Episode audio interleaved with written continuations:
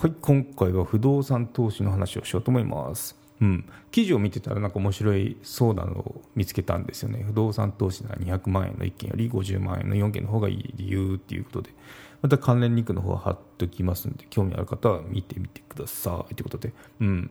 まあ、あの私自身不動産投資っていうのはやってないんですけど、まあ、その普通にあの株とかそういったやつはやってるんですけどね。日本国とかあとなんだっけアメリカ株っていう。あのやってるとこであるんですけど不動産投資っていうのもちょっとこう気になるお年頃ではあるんですよね。うん、っていうのも田舎で過ごしてるとまあ結構空き家っていうのを見ますよ。あのチャリンコでこううろじろしてあっても、まあ、趣味チャリなんで そうですねあこんなお家があの売りに出してる出されてるとかいうのを見てあいいなとか思ったり。で値段を調べてみるとえこんな値段でみたいな。びっくりするような安か安い値段であの売買されたりするんですよね。うん。でそんな感じで、まあ、興味があるお年頃なんですよ。でまあでもいろいろこう勉強もしないとまあその買ってみていろいろその直しが必要だったりとかあとまあそのなんだろう地盤的にやばいよっていうのはつかみたくないですもんねやっぱこう投資する前にはいろいろチェックをしなきゃいけないんで調べなきゃいけないんで、まあ、そういった感じでこう知識っていうのをこう注入しなきゃいけないなってあの思ってるので今年はそういうのをやってみようかなと思いますね。うん、今年と2022年ですね、うん、いろいろこうパワーアップしていこうかなって思うところで。はい、ということで前置きが長かったんですけど、うん、なんかこの記事読んでると、そうですね、200万円の1件より50万円の4件の方がいいよってことで、どういうことっていうと、まあ、その田舎とかのその、まあ、200万円の物件自体が、まあ、都心から離れていくと、まあ、結構あったりするんですよね。うん、っていうのは思います。で、50万円。のその 物件っていうのも、まあ、探せばあるんだろうなっていうのを思います50万ってなかなかこの九州の田舎でも見なかったり、まあ、あったとしてもすっげえボロだったりすると思うんですけど、まあ、そういったのも手出してるんだなこのライターさんはとか思ったところなんですけどね。うん。でまあ、200万円の物件だと、まあ、大体その現実的に得られる家賃っていうのは、関東エリアなんで、まあ、6万くらいがいいところですよねっていう。うん、そう、まあ、このボロ戸建て投資家っていうみたいなんですけど 戸建て投資家かな。あの200万円の戸建てってこれ私の感覚で言うと安って思うんですけど、まあ、この方々の感覚だと高いって 思うらしいですね。そう。拒否反応が出るくらいみたいなんですけど、うん、まあでもすごいですよね。そこから6万も得られればバンバンだと思いますね。うん。ということで。で計算っていうかその数字的な裏付けをしてて。でそうですね。200万円の物件を6万円で貸し出すケース。で、まあ、投資金額を回収するには34か月俺3年ですよってことで。一方、まあ、50万円のそのとんでも物件を見つけましたと。言ってそれを4件あの購入して。で3万円で貸し出した場合っていうのが17ヶ月で、まあ、およそ1年半ですねであの投資した金額を回収するその分岐点に達しますよってことで、まあ、そこでその200万円の1件よりか50万円の4件の方がいいですよっていうことを言ってますね。うん。なんで、ああ、そうなんだ、そんなもんなんだって感じですね。うん。まあ、人にかすんでやっぱこうリフォームとかいろいろあの、まあ、集客ですね。っていうコストも考えたりするとその、まあ、4件持ってるとそれ分あの手間賃っていうの200万円の1件と比べれば4倍ですよね。でもまああの1.5倍は割がいいって考えてますっていうことなんであそんなもんなんだっていうことで。うん。ですね。あそうやっていろいろその大家さんっていうのは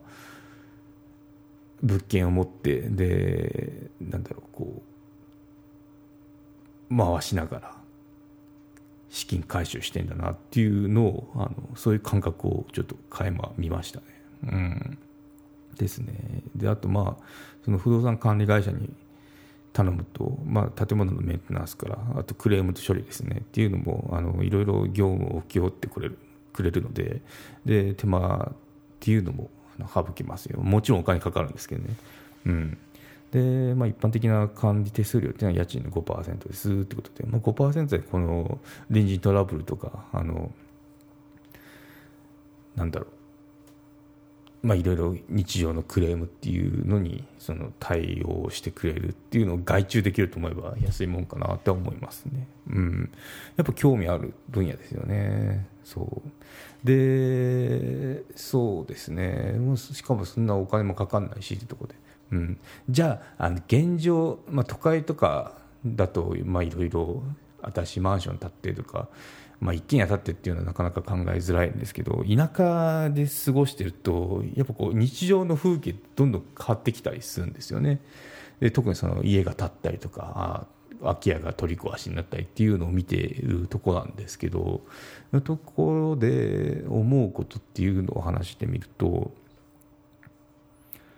新築ってなんかめっちゃ建ってるイメージありますね田舎に。でやっぱこう土地が広いんでその家自体もでかいな立派だなっていうのがいっぱい立ってるイメージがあります。でもともとまあそんなにあの田舎としては広くない土地だってもなんかこう家が建ったりしてて、まあ、都会だったら普通のサイズかもしれないですけどねその東京で家建てるぐらいのサイズだったら、まあ、田舎だったらちっちゃいんですけどとこにああこんなとこにも家建ったとか思いながらこういろいろこう日常の景色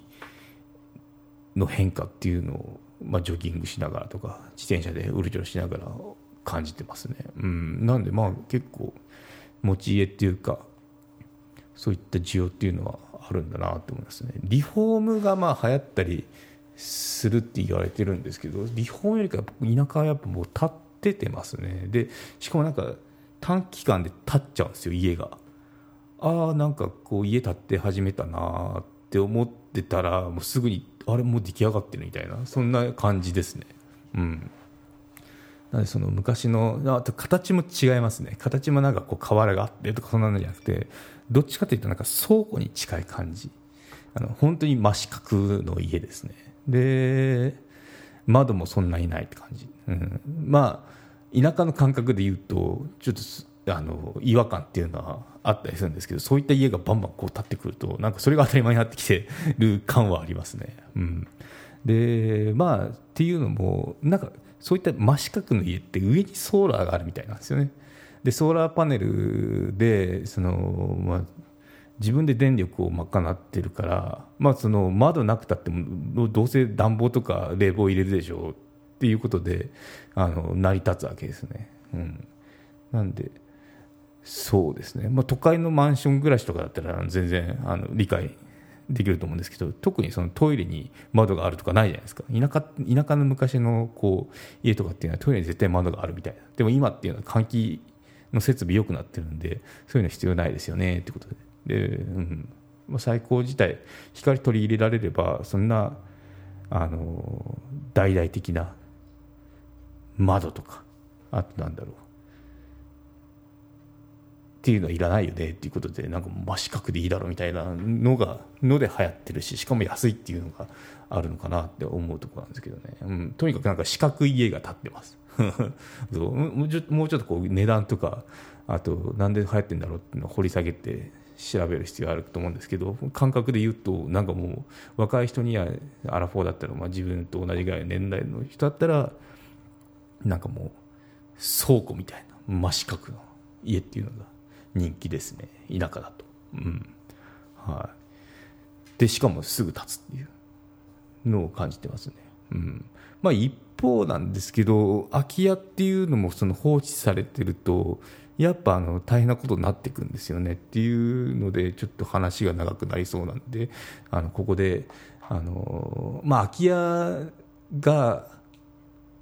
取り壊されてる様子っていうのをあのサブスク会員限定でちょっと話してみようかなと思いますね。うん、まあそんな感じで、まあ、今回無料版の方にあのシェアしたかったのが、まあ、なんか田舎だと、まあ、四角な家いっぱい建ってますよ。まあ、その全国的かどうか分かんないですけど九州の南の暖かい方だとそんな感じがしますね。私の周りの。はい、ということでよろしければアップルのポッドキャストあのサブスクやってますので